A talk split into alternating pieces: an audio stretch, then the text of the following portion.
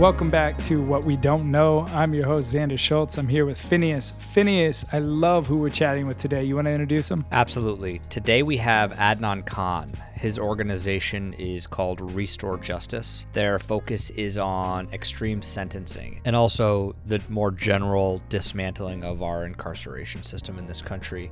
He has an incredible personal story. He spent 16 years in prison under a 25 to life sentence and founded his organization while in prison and was able to lead the charge on amending the law that put him behind bars in the first place and was the first person to be released when that new bill was enacted. Yeah, his focus is on uh, what they call in, in the uh, reform movement extreme sentencing we have a lot of cases in our system where folks get these like additional charges that add on 10, 20, 30 years to to your sentence. And then also just in general sentencing, you know, when someone gets sentenced for a crime, it's it's it's way too harsh. It goes on way too long.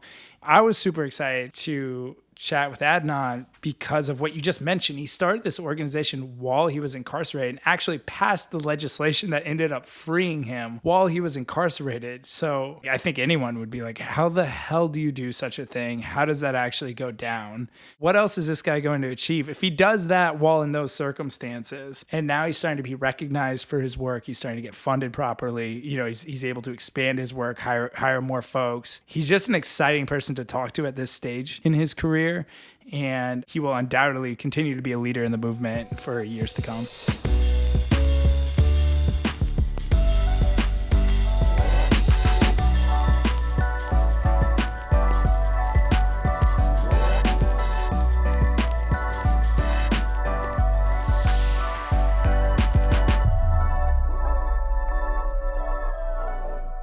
Adnan Khan, thanks for being on the show, brother. Hey, Xander, great to see you again, and thanks for having me. Yeah, right on, man. So, can you define for me and for other people what what are we talking about when we talk about extreme sentencing? Uh, well, first, I want to say um, I, I, come from the framework of all sentencing is, is bad. Um, so I want to start by just laying that framework and groundwork. When I talk about extreme sentencing, I come from a very personal perspective of being sentenced to life in prison. And extreme is just excess, anything excessive. Really quick, I want to add that there's a research or a quote by the Prison Policy Initiative that says every year that someone spends incarcerated takes two years off of their life expectancy. Mm. So our goal, our goal has always been our advocacy to talk about the extreme part of it, the the death sentences, life sentences. I mean, I have friends who are still in prison, and 43 years later, they were sentenced to seven years to life in in uh, 1978, for example seven years to life, which meant they were they were to do seven years and be, appear before the parole board. But 43 years later, he's still in there. Uh, and really quick, I want to ref, I want to build a little context about my accountability. So for me, by the time I was 17, I was a I was a parentless, homeless, high school dropout. Right. When I turned, by the time I was 18, under layers and layers of trauma and those conditions that I told you, yes, I did commit harm and subsequently I was sentenced to life in prison. When I understood, man, Alexander, what I what I did, uh, yes, I took personal responsibility for what I did. But when I understood why I did it, how I went from an eight-year-old little league baseball player to an 18-year-old with a life sentence, why I was unhoused at 17, where were the social services, why I was school to prison pipeline. I went to six different high schools, night school, summer school, continuation school, still didn't get a chance to graduate. I got my GED in jail right? And like systemically, when I understood like the systemic factors that led me to committing my harm. And so what my activism and advocacy is rooted in in my amends. So when I talk quote unquote when I talk shit about the system or when I advocate against the system and and the harm of the system, I'm not not being accountable.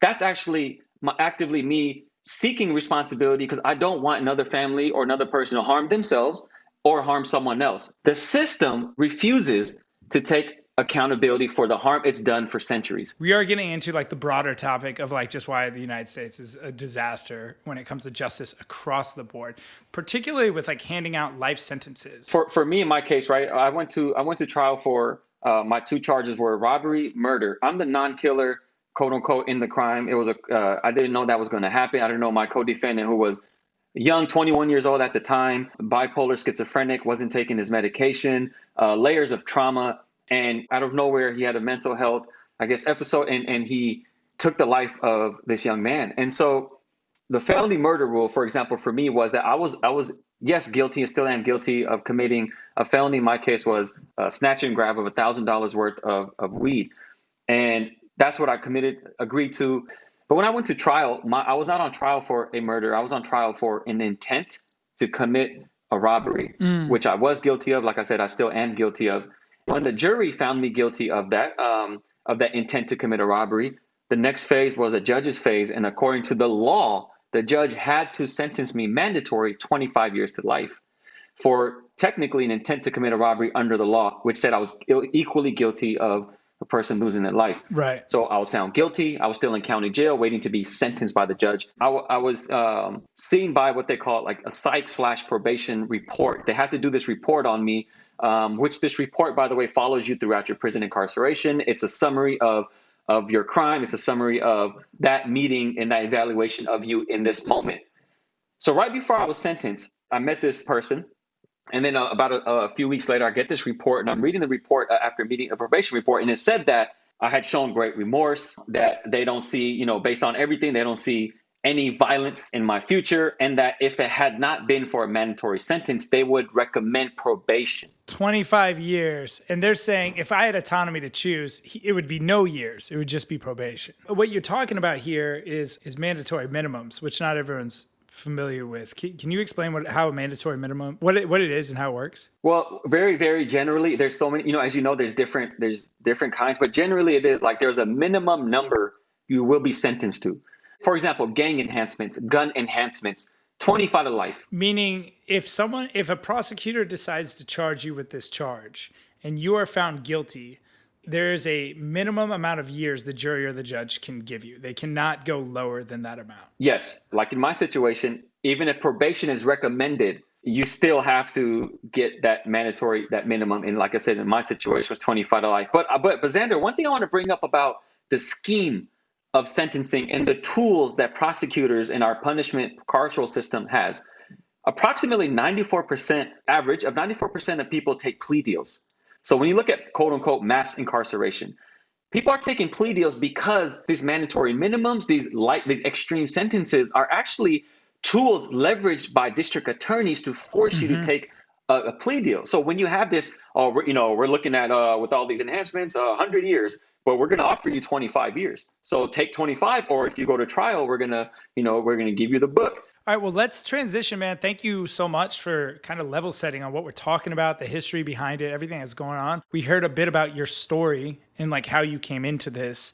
If you're comfortable telling your story, both from the beginning on how you got involved in the system and then also like how you transitioned that experience into your your work today. Yeah, yeah. So uh, just quickly to to again establish the context that with a group of friends was to take a thousand dollars worth of weed from a person I didn't know in a fake I guess, quote unquote, drug deal. And once he handed it to me, I was to run into a car and the driver would drive off. No guns, knives, weapons were to be used. The two people that were that knew this this gentleman, they said that since we know him and you don't know him, Adnan, you know, we're gonna say that you want to buy it from him. We're just setting up that you buying, purchasing this weed, and then we'll act like we don't know what happened after you ate. Um, so that's what I agreed to um, impulsively, immediately. I was 18 years old, and so because I didn't, neither of us had a car, they called up one of their friends to be the quote unquote the getaway driver. When this young man came down, he handed me the weed. And in the middle of this, when he handed to me my then co-defendant, the quote unquote getaway driver, appeared to pull this young man out of the car, and it looked like to me that they were fighting in the middle of the road. It was at nighttime, and so I got out of the car and I yelled like, "What are you doing?" Like I had the stuff. Like, get what are you doing? Long story short, we, we, we leave. The next morning, I was arrested, and that's when I was taken into the interrogation room. I'm thinking that this is, oh, they got me for the weed or possession of, and this is when weed was illegal um, in California. You know, oh, they got me for possession of weed. I don't know what they got me for. I'm thinking I'm to do a couple months. And, you know, I don't even know how long. I don't even have a concept of time. And when I got into the room, they that's when the detective, whoever he was, he said that we are, um, you know, you're being charged with robbery and murder.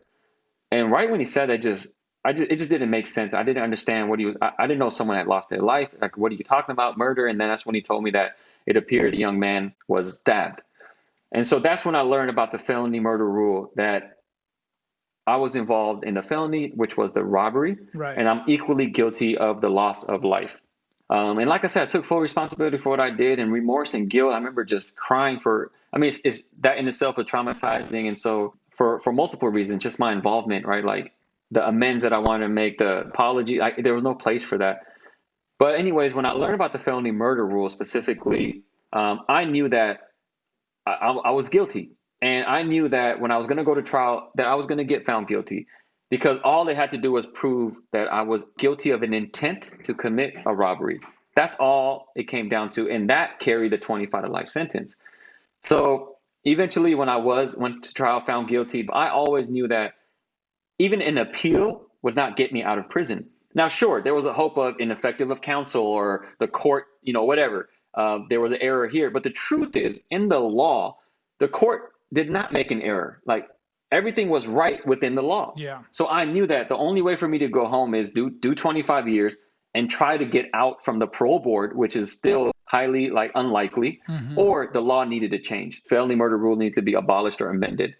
Um, so that was always like I even started researching when I was in county jail. Like, who's talking about this? Is there a way? I, I don't know how to change the law. Like, is there a way to do that? Right. Long story short, about 12 years into my incarceration, um, I get to a different facility where there's more people in the community, community-based organizers, uh, people who were working on legislation. What was the new facility? San Quentin. San Quentin. San Quentin. So again, long story short, we co-founded an organization, uh, inside outside collaboration with, by the way, my now wife. And our, one day she asked me in San Quentin, she was coming in, she was working at Human Rights Watch at that time.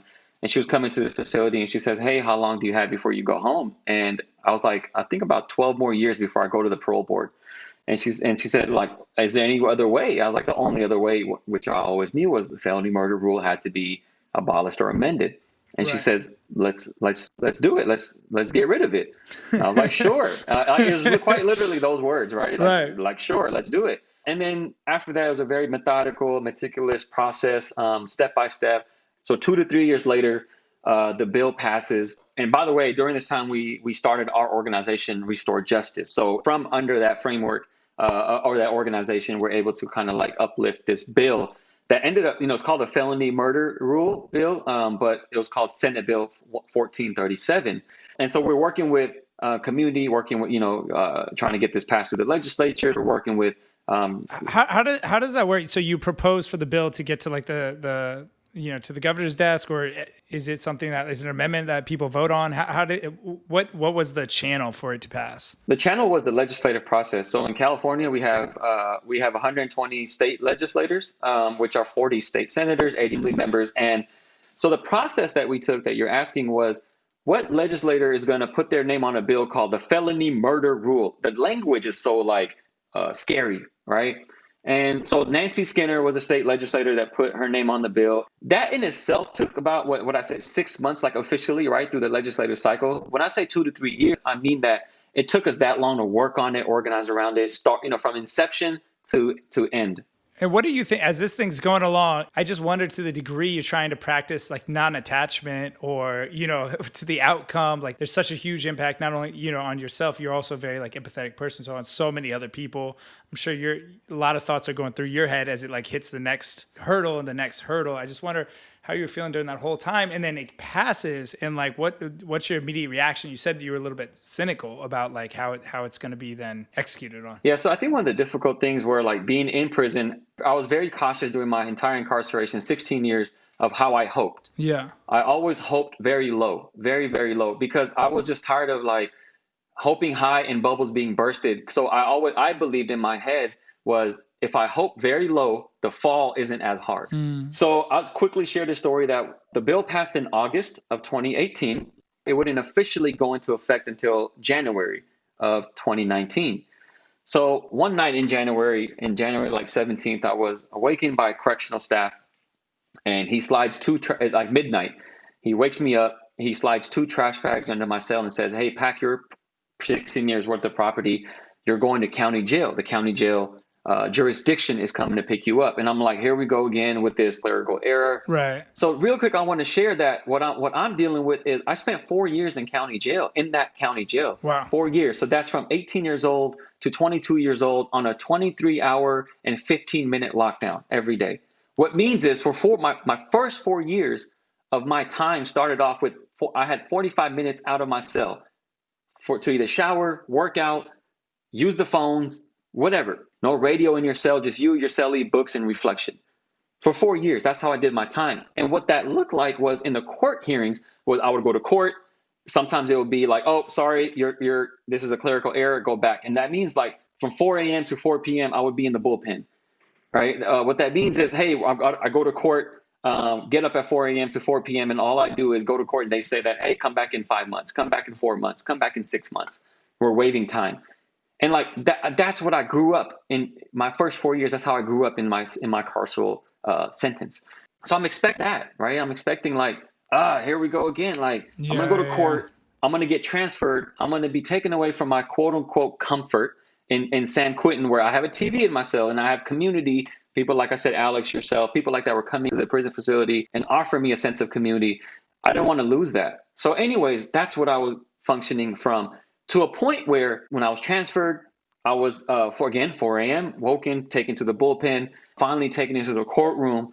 Where I was taken into the courtroom, the who escorted me there, he says, uh, obviously handcuffed, he said, Look, apparently a bunch of your family or supporters or whoever they are are here outside. I'm to uh, walk you into the courtroom, unhandcuff you, and do not look back. People are to walk in. You're to probably hear noises. You're not allowed to look back.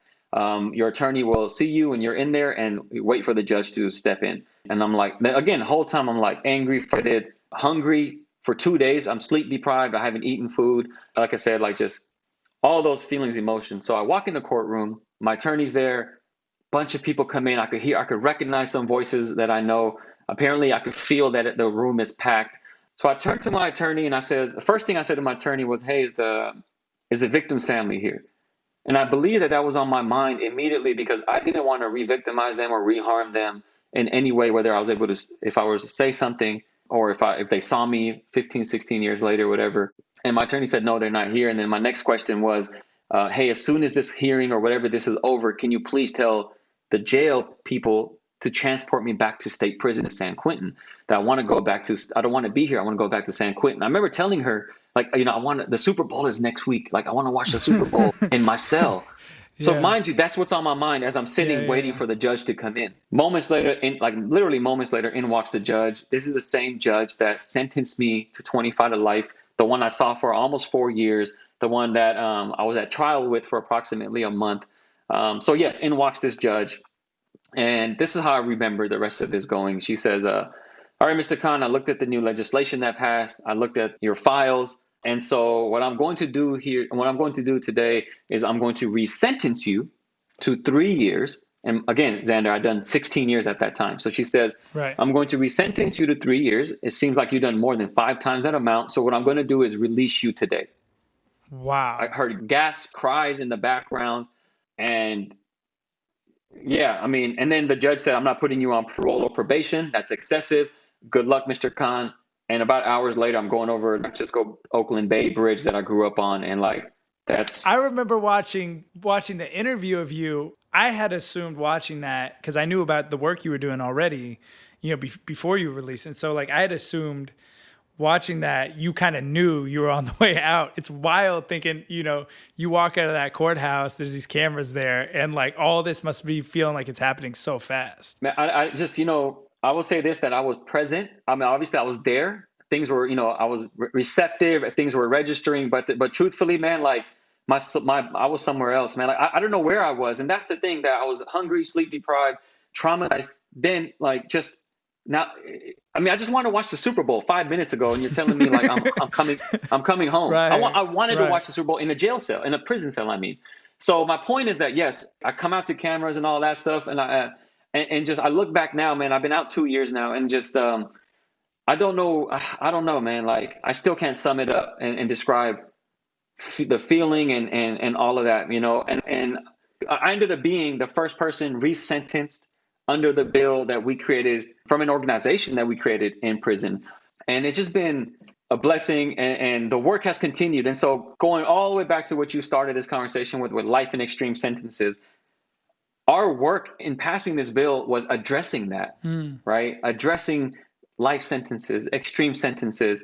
Um, there is no benefit in sentencing someone to 25 years, 15 years, whatever it is, giving this number. Like, what is our fixation on this number 10. 15 is going to heal you. 20, 25. There's no like data proving that that's that's what's safe for society. So our work has always been that. You're you're in a rare situation. I know a lot of formerly incarcerated people that are doing reform work. You had a reform organization before you were out. So so you get out you've already passed the bill. It's like a it's a unique situation where you your nonprofit has traction and a track record. Then you're out. I want to talk about kind of the, what's happened since then, the work you're doing today. Um, the work that continued was like our our our focus is we want to highlight ways that show healthier systems of accountability that aren't about policing in prisons, um, healthier for survivors of harm, for people who have committed harm, who have done harm, but I will bring up today what we are doing. Next week, we're going to introduce a bill with our co sponsors, our partners called Initiate Justice. So we're Restore Justice, they're Initiate Justice. And we are we want to end or significantly reduce the um, gun enhancements. Just to define enhancement. So there there can be like a wrong, like a unlawful possession charge. And then on top of that, there's an enhancement, or the unlawful possession charge is the enhancement. Basically, you can get, you, you, you have a gun or possession of a gun, or if you're with people who had a gun, you could get a gun enhancement. Mm, I see. Yes, and we're looking at the number, Xander, like 30,000 people. That's like, okay, uh, I have a friend who was given two years for great bodily injury, but 25 to life for the gun. Wow. But I want us to kind of move away from the object of a gun because there's so much like fear mongering that happens with that but move closer towards what what is it about 10 more years that makes you like we just talked about makes you more safer you know it's not about that we need to move away from sentencing and enhancements and like and admit how dangerous and harmful they are to our communities. Are you allowing yourself to hope high now with all these victories and kind of where you're at in life? I believe in tangible hope, right? Like I have to see it. I has it has to be rooted in reality mm-hmm. uh, for me still. So do I still hope high? Yes and no, and more leaning towards no. But but I think that I don't want to convolute it with excitement, right? So I, I think excitement for me is much different than hope. Right. Um, I'm excited about this bill, but for me, I, have learned, and I'm still learning that you have to fall in love with the the struggle. You know, you have to fall in love when you talk about making art. You have to fall in love with the process of making the art, and the result is great, right? Like, yeah, sure, I want to get to a result, the vision, and this is what I want the end thing end to look like. But you have to fall in love with the grind. Right and that's where I think where I, I, keep my focus and put try to put the blinders on. Is like I love doing this work. I'm gonna I'm gonna keep doing it. I'm gonna keep building community and strengthening community because the power is in us, and that's where I try to um, uh, fall in love with. I guess I have excitement towards the results. All right, well that's it, man. The floor is yours. If there's anything we haven't touched on that you want to share, now's your time to share it. Um, know what's happening locally. Know what efforts are being made, and more importantly, please learn more and more about abolition my last words i'm not i don't want to plug anything or our organization we're, we're fine you know uh, in that sense but i just want to encourage everybody to study abolition not to become an abolitionist but just to have that framework in your mind